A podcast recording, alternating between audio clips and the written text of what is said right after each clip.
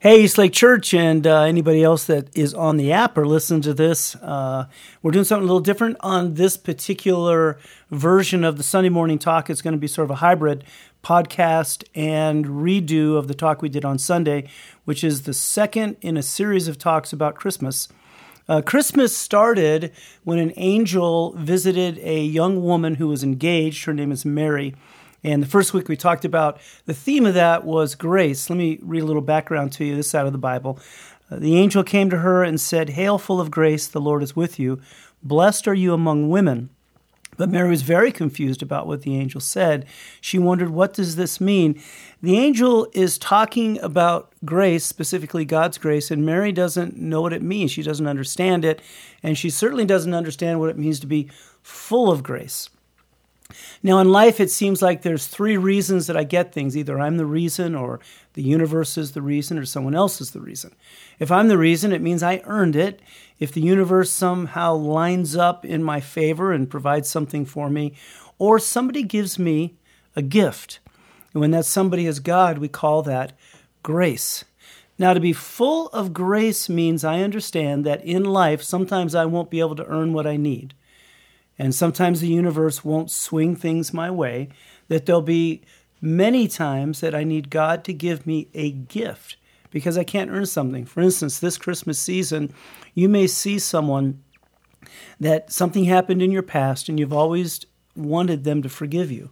You've even tried to earn it somehow. You've said or done things, and yet you just know they, they just haven't. They've never forgiven you. And you could feel that every Christmas season. And it's one of those things. You can't earn it and, and the universe doesn't seem to be making it happen. So now the question is, what what's next? How, like, do I have any hope that it could occur? And the reason we do is because God can make it happen. He can give me a gift. Now, Mary's the first parent. Today, we're going to look at the second parent. And we always do a big idea. So, uh, when I'm full of grace, I can spread grace. I need grace to give grace. We're going to look at the other parent today. His name is Joseph. Uh, his story is also in the Bible, so let me read some of it to you. This is how the birth of Jesus Christ came about. His mother, Mary, was engaged to marry Joseph, but before they were married, he learned that she was expecting a baby. Can you imagine? She was pregnant by the power of the Holy Spirit. Mary's husband, Joseph, was a good man. He did not want to cause her public disgrace, so he planned to divorce her secretly. So we know that Joseph is a good person, he's a good man. However, uh, and this is sort of the backdrop of the Christmas story, being full of goodness is different than being full of grace. Goodness will get you through a lot of stuff, but grace will get you through everything. When Joseph finds out that Mary's pregnant and he hears the story that God has something to do with it, that she hasn't been unfaithful or cheated on him, he's not buying the story. And he doesn't believe that this is how the pregnancy happened. And put yourself in his shoes. If your fiance or girlfriend came home, or even your wife came home, or someone you're dating came home, and announced that they were pregnant and you knew that you weren't the reason they were pregnant and then they had this story that God had you know was behind this whole thing how would you handle it?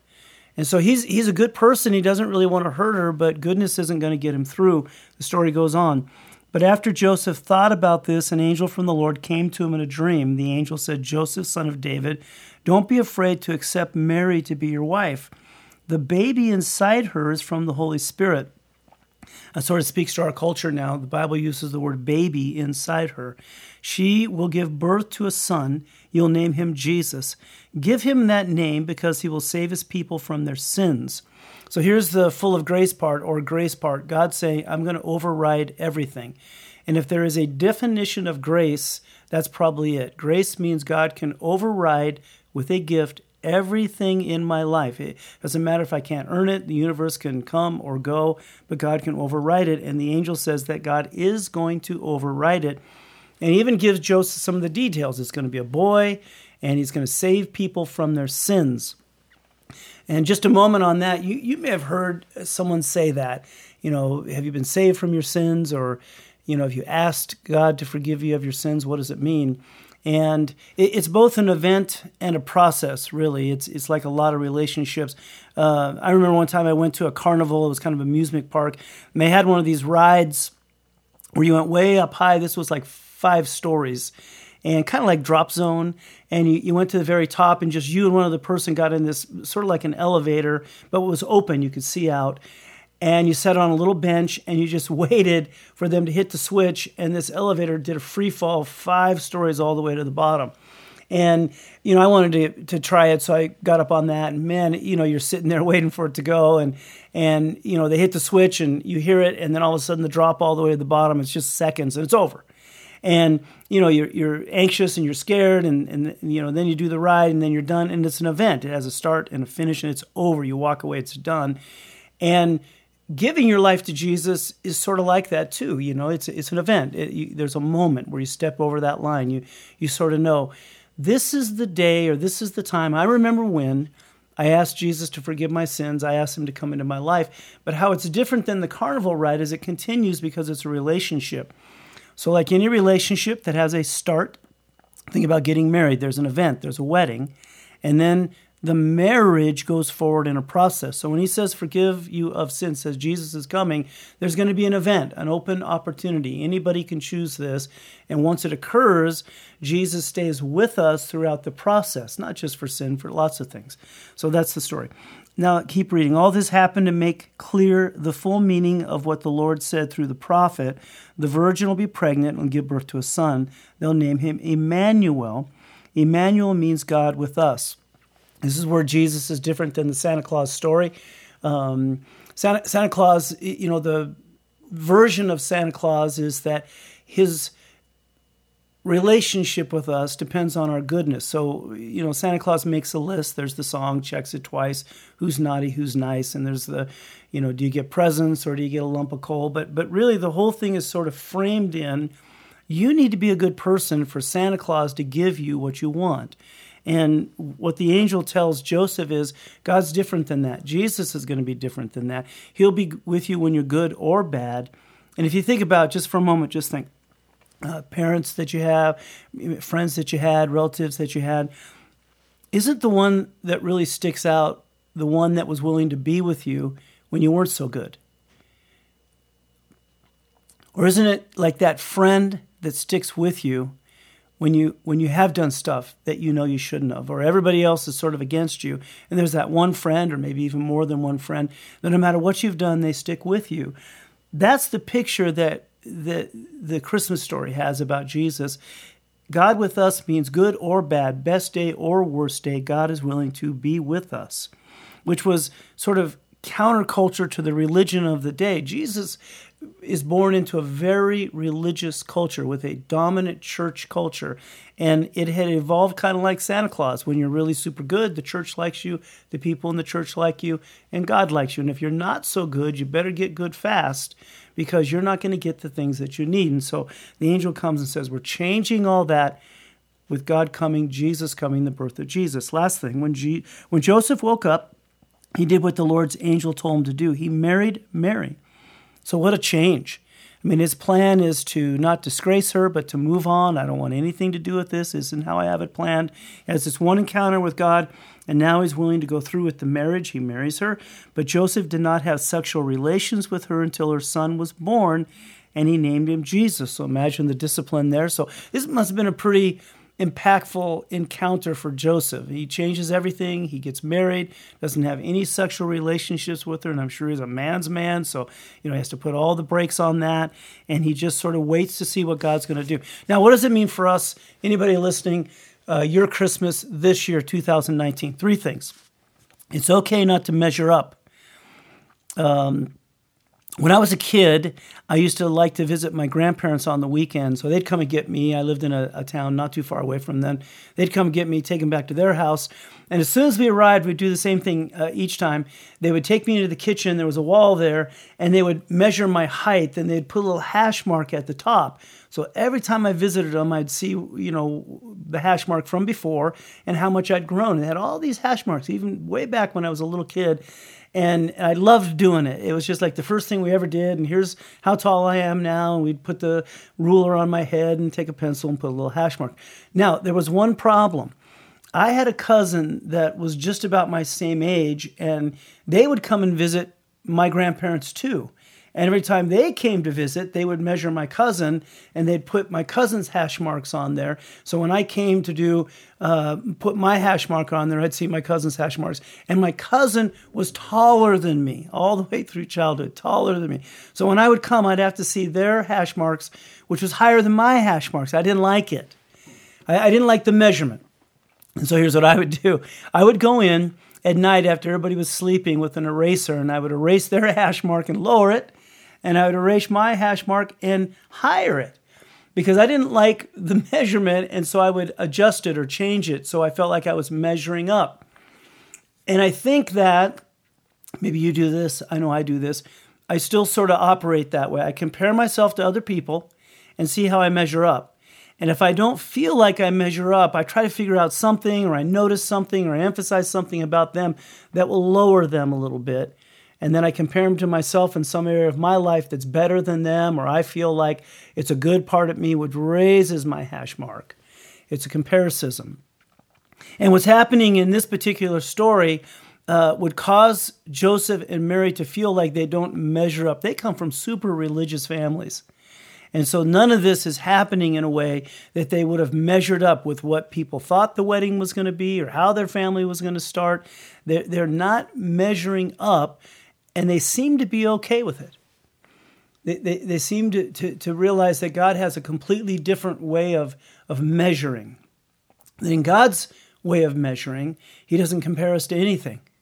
That He just asks us to trust Him.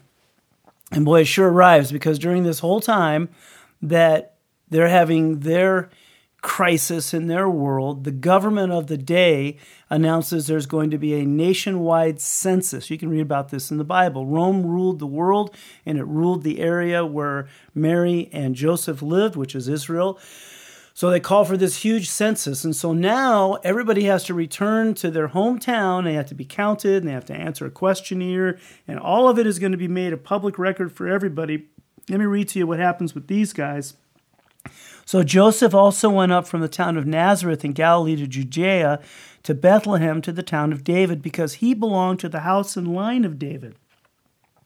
He went there to register with Mary, who was pledged to be married to him and was expecting a child. So now it's all a matter of, they would have much rather this stay under the radar. I'm sure at some point Joseph and Mary thought, you know, I wish God could have done this differently. And I wish this census wasn't happening because now, now we have to go admit what's going on. We have to register our names. Everybody's going to see it, and it is it's like that hash mark on my grandparents' wall in their kitchen. I'm not going to be as high as I want to be, and they're okay with it because they realize I don't have to compare myself to anybody or measure up. If I'm trusting to do what God said to do, then that's more important than how I measure up. Number two, it's okay to need another chance. Uh, when we did our talk on Sunday, I had some pictures uh, that Vincent van Gogh had painted. Maybe you've seen the sunflowers or the starry night. Uh, you might know this. One of his paintings went for $80 million, one of the most expensive purchases of all time.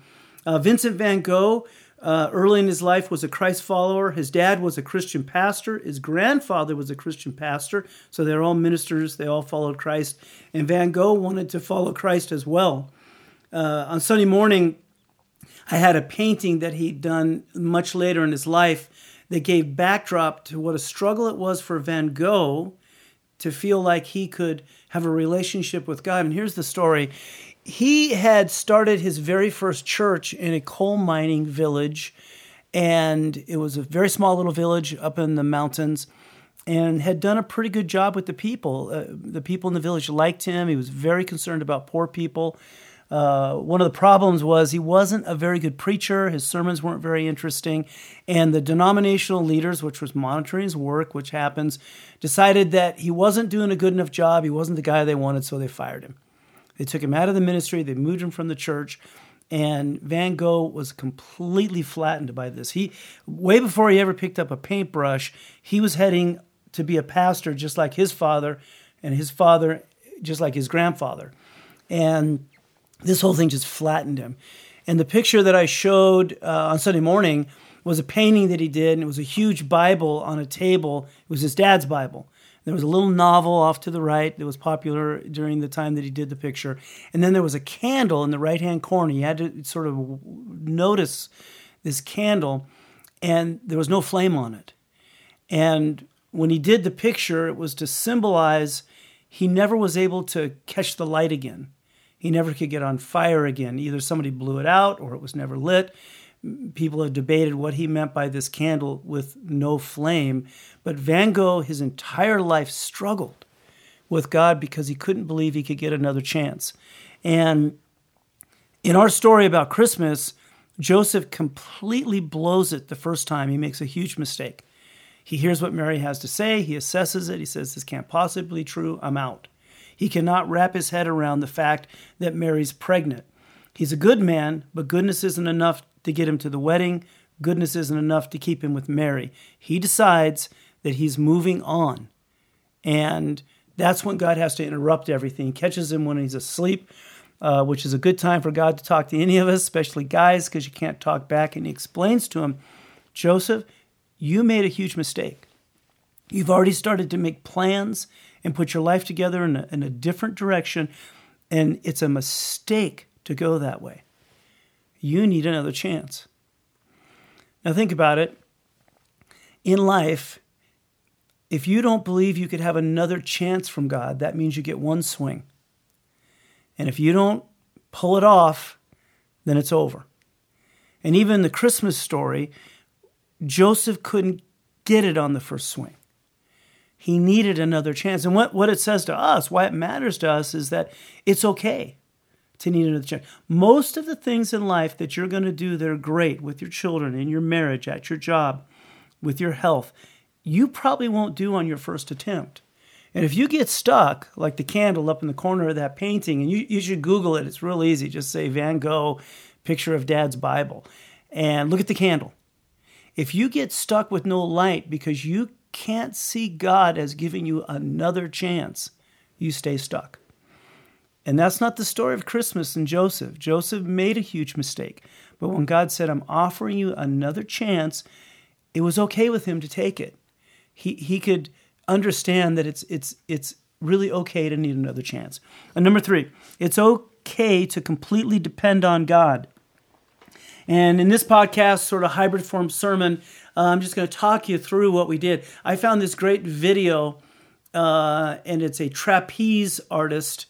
And in this video, uh, on the right hand side of the screen, the trapeze artist is taking off in slow motion. You might think, well, what does a trapeze artist have to do with depending on God or Christmas or any of that? But, but it was cool because as the trapeze artist took off, he looked so calm and confident and collective and knew what he was doing. And, and it's a lot like when you decide to depend on God, you finally get to the place where you say, okay, now I'm going to depend on God, I'm going to follow God, and off you go, you start. But right in the middle, you notice that a, another trapeze artist is coming from the left side of the screen. Right side dressed in white, red side was dressed in red. And as this trapeze is coming, he's holding onto the bar by his knees and hanging upside down. And then you start to realize, oh, the trapeze coming from the right at some point is going to let go of the bar and and the one on the left is going to catch him and that's what they're doing and sure enough i stopped it right in the middle and the one on the right hand side had let go of the bar but there was probably 10 feet between him and the trapeze artist that was coming from the left upside down now hands down towards the ground, and there's probably 10 feet between them. And when I stopped it there, what I asked was, How do you feel before God comes through? You know, do you think this wasn't such a good idea? I mean, what was that trapeze artist feeling like? I'm not secure on the bar. I'm in the middle of no man's land. I'm not that close to the other trapeze person. What if they don't come far enough? What if I don't fall straight? What if they're not able to catch me as I go by? And that's a very real part of the Christmas story. What if Jesus doesn't grow up to be impressive? What if there's a problem? How would Joseph and Mary felt when they get to Bethlehem and thinking, well, God's behind this, everything's gonna be great, and then there's no place to stay, and the baby comes early, and they, they can't find a way to even properly deliver the child, at that point, the depending on God gets a little perilous, and that's okay. See, the whole point of the idea of to be full with grace is to understand at the last second, God will catch me before I hit the ground. You factor in God's gift. You don't know how it'll arrive or if it'll arrive at the time that you think it should arrive. You just know that you have to factor in a gift because I won't always be able to earn it. And I can't make the universe obey me. Sometimes I'll need a gift, and being full with grace is living that that's going to happen. So it's okay when you're depending on God and you feel like, and then I hit the button, told someone, I said, hit the button. And then sure enough, the trapeze artist extends out and they grab hands and they get safely to the other side. And that's a picture of the journey of having God's grace. Now, here's the bottom line grace is a lifetime supply of closeness and care. And then I want you to hear this last verse. This will wrap up the, the Welcome Christmas series. Jesus in the Christmas story is a little baby, so you don't really get an idea much about him. You get more about his parents and what's going to happen with him. But he grows up to be a man. Christmas story, this phrase full of grace is is sort of the theme of it. And when Jesus grows up to be a man, he has friends and he, he has a, people that become a part of his followers. And one of them, his name is John, wrote down the story of Jesus, sort of like a biography, and they put it in the Bible. One of his closest, closest best friends. And he tried to capture what it meant to be around Jesus. He put it in this story that he wrote about him. I want, I'm going to read you what, what John said. He said, Christ, talking about Jesus, became a human and lived among us. So he's saying he was, you know, he was he was with us. He hung out with us. He was a person. You know, he was just around us all the time. He was one of the guys in a sense. We saw his glory and the glory that belongs to the only Son of the Father. So that's the way he's saying. He was a human. He hung out with us. He was around us all the time. But there was something very, very different about him. And then he says this, and he was full of grace same exact phrase that Mary was told and Joseph experienced to be full of grace. Jesus is full of grace and he spread grace. And the Christmas story is about understanding that there's a person named Jesus that can fill you with grace. And you're able then to spread grace to other people you, you can make it to where everybody doesn't have to measure up to your idea of what the world should look like. You can give someone another chance this Christmas season that does not deserve it and they cannot earn it. And you can, and you can help someone depend on God because now there's grace for you that you can spread. Gosh, I hope you have a fantastic Christmas season. And uh, this is sort of a sermon podcast type thing. Uh, I want to tell you that the grace that Jesus is full of is a grace that he's willing to give you for whatever you need that you can spread. And God bless and have a Merry Christmas.